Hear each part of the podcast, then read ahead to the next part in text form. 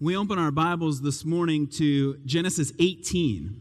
Genesis is the very first book in the, Bi- in the Bible, so if you're looking for it, you only have to turn to page 16 in the Bible that's right there in front of you. That'll help you follow along as I read it. And the very first book here really is helping answer questions for us about what's the world that we live in like? What's gone wrong? Who is God? Is there any hope for me? We've been introduced to Abraham, the man God chose, the God loved, and through whom God is going to bless all nations on earth, all peoples everywhere. We've read of the promise given to him that he and his wife, even in their old age, will be given a son, a miracle child. So now we have God reaffirming his promise, standing and speaking with Abraham. They look down over the, the plains to the city of Sodom, a city whose name you know, even if this is the first time you've ever opened your Bible. And so we have Abraham speak with God. Listen as I read. This is Genesis 18. I'm going to begin reading in verse 16. When the men got up to leave, they looked down toward Sodom, and Abraham walked along with them to see them on their way. Then the Lord said, Shall I hide from Abraham what, I, what I am about to do? Abraham will surely become a great and powerful nation, and all nations on earth will be blessed through him. For I have chosen him, so that he will direct his children and his household after him to keep the way of the Lord by doing what is right and just so that the Lord will bring about for Abraham what he has promised him. Then the Lord said, The outcry against Sodom and Gomorrah is so great and their sin so grievous that I will go down and see if what they have done is as bad as the outcry that has reached me. If not, I will know. The men turned away and went toward Sodom, but Abraham remained standing before the Lord. Then Abraham approached him and said, Will you sweep away the righteous with the wicked? What if there are 50 righteous people in the city? Will you really sweep it away and not spare the place for the sake of the 50 righteous people in it? Far be it from you to do such a thing to kill the righteous with the wicked, treating the righteous and the wicked alike. Far be it from you. Will not the judge of all the earth do right? The Lord said, If I find 50 righteous people in the city of Sodom, I will spare the whole place for their sake. Then Abraham spoke up again. Now that I have been so bold as to speak to the Lord, though I am nothing but dust and ashes, what if the number of the righteous is five less than 50? Will you destroy the whole city because of five people? If I find 45 there, he said, I will not destroy it. Once again, he spoke to him, What if only 40 are found there? He said, For the sake of 40, I will not do it. Then he said, May the Lord not be angry, but let me speak. What if only 30 can be found there? He answered, I will not do it, and if I, if I find 30 there. Abraham said, Now that I have been so bold as to speak to the Lord, what if only 20 can be found there? He said, For the sake of 20, I will not destroy it. Then he said, May the Lord not be angry, but let me speak just once more. What if only 10 can be found there? Answered, For the sake of ten, I will not destroy it. When the Lord had finished speaking with Abraham, he left, and Abraham returned home. Now, I'm going to invite you to bow your heads as I pray, as we ask God to reveal himself, to explain to us the truth that will change our lives. Let me pray for us. Father in heaven, we thank you for the hope of which we have sung today, the promises we have read in your word already, that Jesus Christ died on the cross. He paid the penalty for our sins. And so, Lord, I pray that as we read your word, we would hear that truth. But more than that, Lord, that you would help us to understand what it means for us right now in this moment today. Father, for those that, that join us today to, to listen in, for those that are visitors, guests with us, I pray that they would understand what is explained, that your spirit would give us not merely the, the ability to understand the words communicated, but the ability to see the truth, the truth of what you speak to us in your word. Lord, we come asking you to make yourself known. We come praying in the name of Jesus. Amen. What would you do if you saw something disturbing? What would you do if you witnessed injustice? Do you step in, do you intervene, or do you just walk away? When a thief steals a woman's engagement ring at a nail salon, when a teacher is forced to choose between groceries or school supplies in the checkout line, when an adult man, potential predator tries to lure a young girl out of a coffee shop. All right, those are the kinds of scenarios that are presented on ABC News's What Would You Do? It's a hidden camera show where actors are portraying these scenes. And, and after the scene is unveiled, you, as, as the, the viewer, watch the host, John Quinones, come out to interview the real life witnesses. The show asks if people would intervene when they see something troubling. The goal of the show is to inspire hope, optimism, and integrity. It's meant to be a small example for us of people intervening for the cause of justice. And it forces the viewer to wrestle with that question, to respond to the inner dialogue what, what would I do? To, to wrestle with those thoughts that you have. It, it's none of my business. I, I should stay out of it. Now, if we struggle with those kinds of scenarios, if we struggle with those kinds of questions, when the scenario is so obvious, even presented with actors on the stage, then how much more would we struggle when we actually know of the injustice of Sodom? You know the reputation the city has. And so when we stand with Abraham and we wonder, will Abraham intervene? Will he do anything about this planned judgment that God is going to bring against Sodom? Maybe Abraham thinks to himself, I should just stay out of it. After all, Sodom really deserves whatever God decides to do next. And it's a dangerous place to put yourself between God and his judgment against sin. But, but notice, and, and this is one of those passages in Scripture which, which feels so, so out of place, so bizarre, as if Abraham and God are, are haggling in the marketplace over the price of melons. We, uh, you want 50 for it? Well, how about I give you, I'll give you 45. Okay, not 45, I'll give you, how about 40? And, and he haggles the price all the way down to just 10. And yet he is not merely haggling over the price of produce, he's haggling over the life of a city.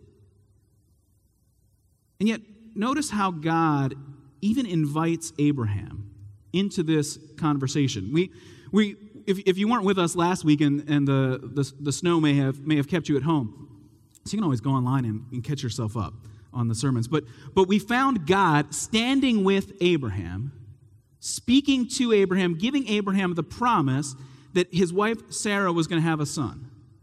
And this is the continuation of that story. They're standing together, and Abraham is walking along with God. That picture of intimacy, of God being in the presence of Abraham. He, they, they've just finished a meal together, and now they walk together. Or, or even look at, the, uh, look at God's inner dialogue in verse 17. We're back in Genesis 18, verse 17. The Lord said, Shall I hide from Abraham what I'm about to do? Abraham will surely become a great and powerful nation, and all nations on earth will be blessed through him. For I have chosen him. We're, we're being reminded of the promise of God. That God knew Abraham and loved him and chose him for a purpose of blessing all of the nations on earth. God has covenanted, entered into this permanent, meaningful relationship with this man, chosen him so that others would be blessed. It's a reminder to us that, that even here, when, whenever we step into Scripture, grace comes before our response. God is reminding us of who He is. Look, look again at verse 19. God says, For I have chosen him so that he will do what is right and just. God loved us, and then he asks us to respond. We don't try and fix ourselves and, and make ourselves right with God. God has made a promise to Abraham. God is really then inviting Abraham in to what he's about to do. God shows himself as the God who, verse 19, does, is, is the God who does what is right and just and expects that from his people.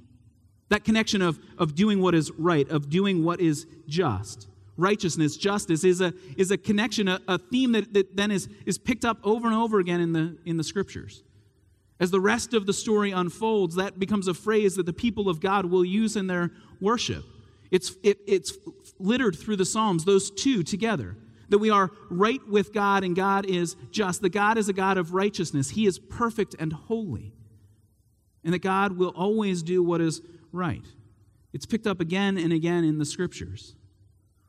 And so when, when God speaks then in verse 20 to Abraham, the Lord said, The outcry against Sodom and Gomorrah is so great, their sin so grievous that I'm going down there.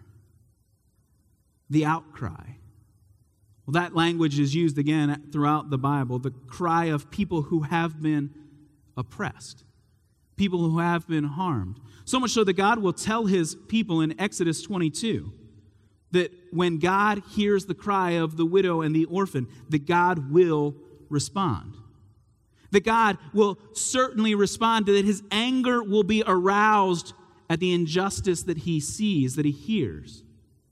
See, God hears about the sin, the brokenness in Sodom.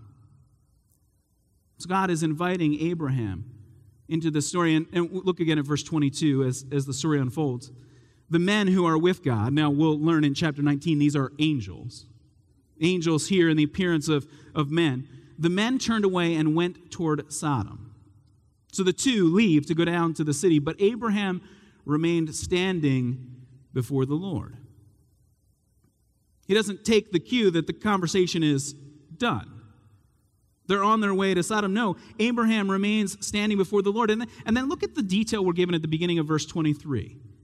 Then Abraham approached him and said, Now, why? Why, when we're being told this, that they're standing together, do we need to be told that Abraham approaches the Lord? It's because it's, it's the boldness of Abraham to, to not merely kind of shy away and kind of wring his hands and say, Well, hey, before you go, could I just kind of bring up one thing? No, Abraham approaches the Lord like a, like a lawyer approaching the judge, stepping up to put himself in the, in the place of, of one who is, who is going to call for righteousness. Abraham's boldness to intercede, even for the city of Sodom. And this is the first time in the, in the Bible that, that, that somebody does this to God, that somebody initiates the conversation. It's always God appearing first to them. But, but here it's Abraham who, who, who presses the conversation further. Abraham who doesn't turn and walk away. Abraham who asks God the question in verse 23 Will you sweep away the righteous with the wicked? Will you really sweep it away and not spare the place? for the sake of 50 righteous people in it. Abraham is boldly asking a question, and in verse 25, he, he asks this question, this, this bold and powerful question, one of the, the most important statements here in, in the book of Genesis Will not the judge of all the earth do right? Now, that's a rhetorical question which is met with an obvious, of course he will. And this is an Abraham expressing doubt, saying, Well, I mean, are you going to do what's right or are you going to once again do what was wrong? No, it's, it's will not you, the judge of all the earth, surely you will do what is right. You are God Himself. I mean, you notice what Abraham is not doing. He's not trying to come up with excuses for Sodom. He's not trying to get God to set aside his, his righteousness. He's not saying, well, hey, c- come on. I mean, I know Sodom's kind of a bad place, but if you go and visit like all the other towns around there, and, and even let's let's you know let's leave this you know let's go up and, and visit some other cities or or go over to, to the, the Assyrian Empire or, or go down to Egypt. I mean, they're pretty bad places too. So I mean, you know, Sodom's not all that bad. No, he's not making excuses for Sodom. He doesn't even ask God to set aside his justice in order to be merciful. No, what does he do? He actually pleads with God for God to do what is right? Will not the judge of all the earth do right? See, it's in the justice of God that we can find his mercy. Abraham doesn't plead for our sake for how good we are, he pleads the justice of God. See, we're, we're people who, though, tend to think of passages like this, and particularly since you know where the story is going.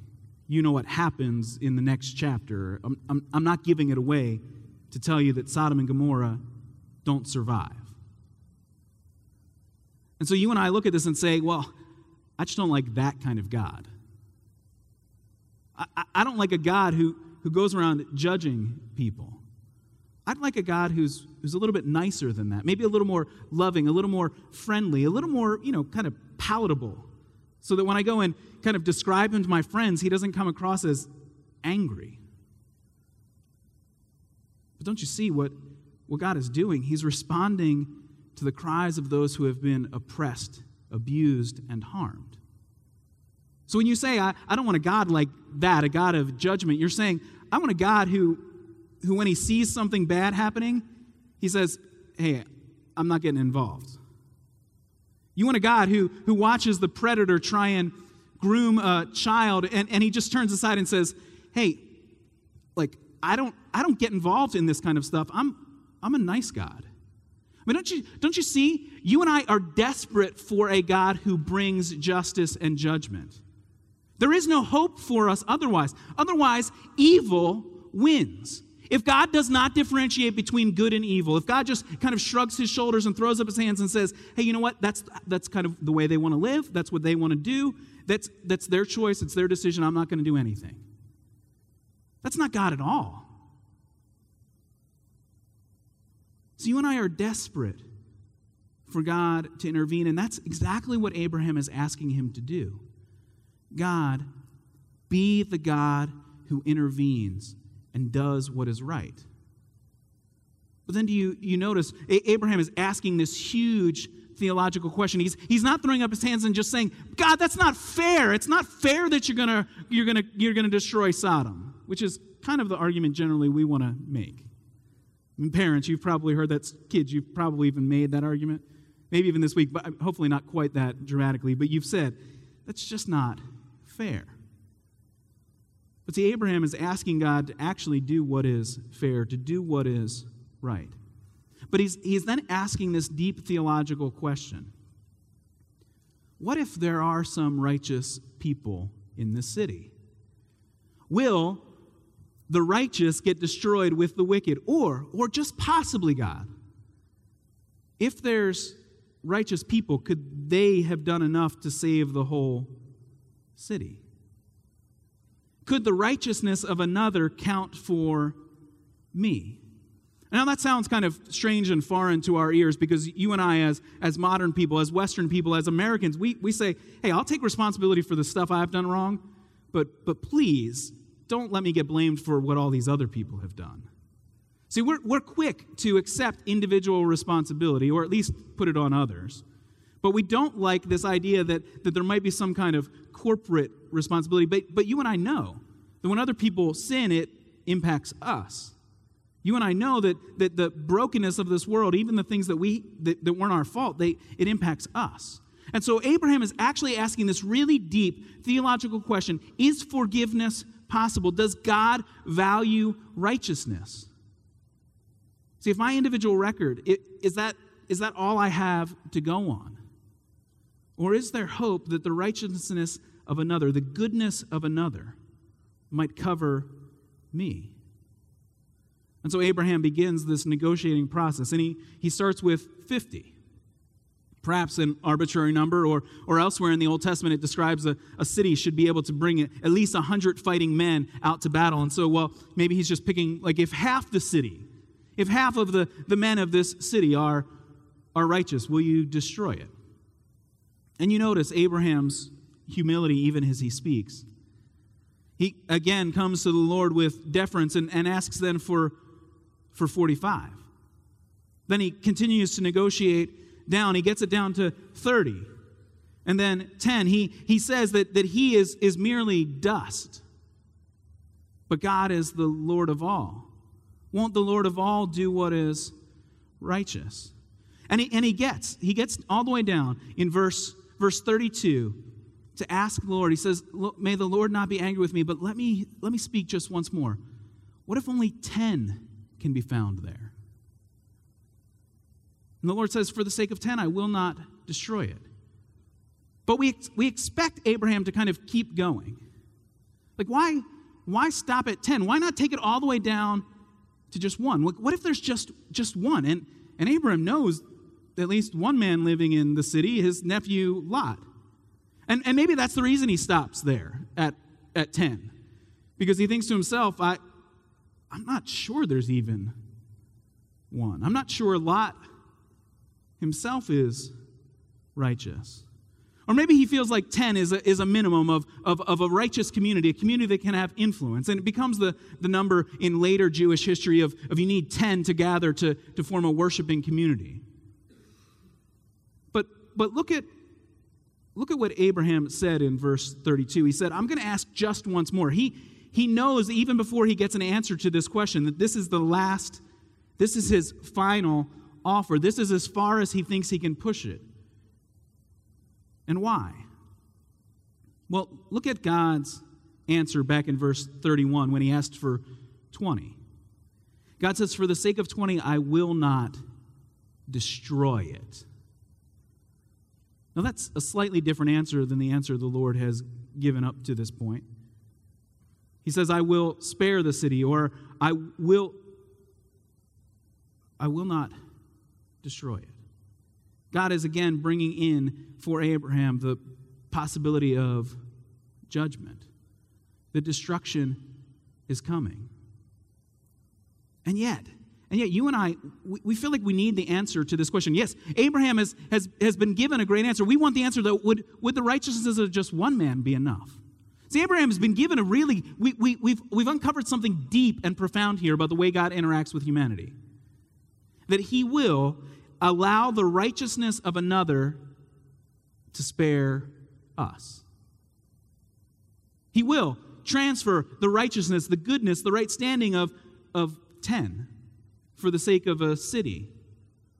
But Abraham will not press him further, will not press to ask the question that you and I wonder Would one man's righteousness be enough?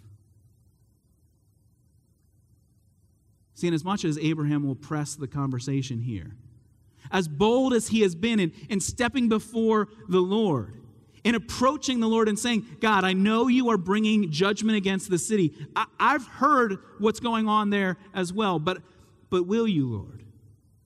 As bold as Abraham has been, he cannot save Sodom. See, Genesis 18 leaves us longing for, for someone greater than Abraham. Isn't there somebody who could stand up and say, Will you spare this city for the sake of one? See, in Abraham, in his intercession, he has to point back to God's justice. He has to point back to God's character, but he cannot plead on his own behalf. Because we already know enough about Abraham to know that, that he can't put himself in the place of judgment. He's a broken man, a foolish man, a liar. But the Bible presses us further. Because the promise given to Abraham is a promise that goes to all nations. It's a promise that, that finds its fulfillment and hope in Jesus. In his intercession for us, Jesus, who will step before the throne of God and say, will not the God of all the earth, will not the judge do what is right? And so we find Jesus at the end of the Gospel of John, in John chapter 17, and, that's all the way in the, the New Testament, this is telling us the story thousands of years after the time of Abraham of what Jesus did for us. We find Jesus in John 17. This is the night of his arrest. Before he heads to the garden, the garden in which he knows Judas will find him. And he prays to God. It, it's, it's called Jesus' prayer of intercession, his high priestly prayer, the one who stands between God and the people. We read in John 17, after Jesus said this, after Jesus has taught his disciples, he looked toward heaven and he prayed Father, the time has come. The time for judgment has come. Glorify your Son, that your Son may glorify you, for you granted him authority over all people, that he might give eternal life to all those you have given him. Do you see what Jesus is doing? He approaches God and says, God, I have authority, an authority that you have granted to me because I am your eternal Son. And so I have come to give eternal life. I have come to give this gift, and that's what Jesus says this is what eternal life is. That those who believe may know you, the only true God, and Jesus Christ, whom you have sent. I brought you glory on earth by completing the work you gave me to do. And now, Father, glorify me in your presence with the glory I had with you before the world began. Jesus steps forward and says, There is one who is righteous. The eternal Son of God who stood with you in his glory before all of creation. The one who now stands and says, Put me on the cross, put me in their place. So you and I long for that answer to the question is there, is there righteousness that could be counted as mine? Could I come with my sin and find forgiveness? Could God do what is right in forgiving me? See, if I come in myself, the only thing that God can do and be the God who does what is right is hold me accountable for my sin. See, I can't stand before God and say, hey, God, that's, that's, not fair that you're going to hold me accountable for the things that I've done wrong. Because, because to be fair, like, it's not like I live in Sodom. I mean, it's not like I'm as bad as they are. See, I, I would have to start trying to point the finger at, at everyone I could around me to, to try and make myself right, to make myself look a little bit better than they are. But for God then to just kind of overlook it and say, well, all right, you're fine. Move on along. Then, when we ask that question, will the judge of all the earth do right? No. He let Kevin in. You would have an answer to that question that destroys the, the hope in that question. Will the judge of all the earth do what is right? Not if he lets a sinner earn his own way into heaven, not if God ignores sin and injustice and evil. No, my only hope is that there's another, a righteous one who steps forward and says, I will take the penalty that belongs to him. See, and that's what the gospel is telling us that Jesus, who knew no sin, became sin for us. Jesus, who had never sinned. That's what the Apostle Paul, the way the Apostle Paul describes it. That God made Jesus, who had no sin, to be sin for us, so that we might become the righteousness of God. Is there one whose righteousness can cover me? Jesus is my righteousness. His holy standing before God is given to me. He takes my sin from me. Will the judge of all the earth do what is right? He has punished sin. You see, this is where you and I find our hope. Not in getting God to set aside his justice in order to be merciful, but in finding the mercy of God in the justice of God. In making our punishment fall on another. In counting his goodness as my own. Now, the Apostle Paul, as soon as he describes this for us, this righteousness that you and I have, it's in the context of him giving us this same ministry of reconciling others, of, of being willing to step forward and say, I will intervene on behalf of those who have been harmed and broken. Paul, in just the verse that comes right before the one that I read to you in 2 Corinthians chapter 5, he says, We are therefore God's ambassadors, as though God were making his appeal through us. We implore you on Christ's behalf, be reconciled to God. And then he reminds us of what that reconciliation is that God made him who had no sin to be sin for us, so that in him we might become the righteousness of God. You see, because Jesus stepped forward and took your sin, you can now, when you see injustice take place in the world, you can step forward and say, I will do something here. But it's more than just following the example of Abraham. Abraham's overwhelming boldness in Genesis 18 to step forward and plead, to make a, a bold theological argument that God, will you do what is right? See, if we merely try to follow Abraham's example and just try and be a little bit more bold, kind of pray harder, work a little bit harder, then, then you and I will will run into situations where we think, well, this one feels kind of too big. I mean, Abraham is willing to intervene on behalf of others, and you and I see injustice around us all the time. Maybe not in that hidden camera, made for TV kind of moment, but you see it in the systems around you. You see it in the, the neighbors that you spend time with. You see it in the way that, that people are oppressed and broken. You hear their cry. And if you try and do it merely in the, in the strength of Abraham, kind of following his example, then you're going to work really hard and you're going to think, I solved this problem and six more problems sprung up in its place. I did this work, I changed this person's life, and, and, and they made another mistake. I, I, worked hard in my job, I, I rose through the ranks so that I could change the whole system. And yet, as I pull the thread, the whole thing just feels like it unravels. See, if we try and do it in our strength, then we're going to hit a place where we just think it can't be done. But you see, in the gospel, in the fact that, that we have been accepted as righteous, made right with God, then we can have this absolute boldness to stand before God, to, to stand before others. Their, their opinion, their mocking of us matters little compared to what God has already said about us.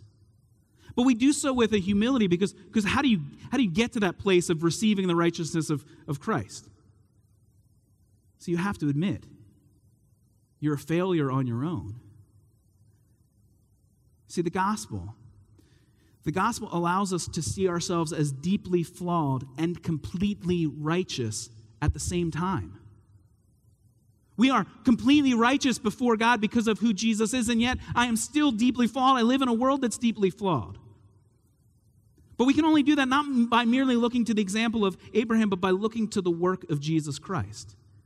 Not only his example of intercession, but his love and acceptance of us. See, Abraham is wrestling with the question what if no one righteous could be found? And in Sodom, there aren't enough. What if no one righteous could be found, but God has answered the question? By Himself coming down into our need, into our brokenness, into our sin, Jesus is the righteous one. The mercy of God is found in His justice. For the sake of the one, for the sake of Jesus, you are not destroyed. Let me come now to God in prayer as I ask Him to, to impact our lives with this truth. Father in heaven, the questions we wrestle with this morning are deep. Questions about your character and your goodness, questions about the world that we live in, its brokenness, questions about our hope the future. And so, Lord, I pray that you would let us see with clarity the hope of your gospel. Let us understand the power of what Jesus Christ has done for us. And Father in heaven, for those that, that come in today with questions about who you are, I pray that in your word they would find this truth that you are the God who sent Jesus to rescue us from our sins. Lord, help us to turn from sin, to find our hope in Jesus Christ alone. Lord, for those of us that, that seek to, to bring change, to intervene on behalf of those who are broken and oppressed. Lord, give us a, a gospel boldness that comes through Jesus Christ. And give us a gospel humility that recognizes our own sin. Lord, let us live lives that bring you glory. As we put our trust in Jesus Christ, our Savior, we pray in his name. Amen.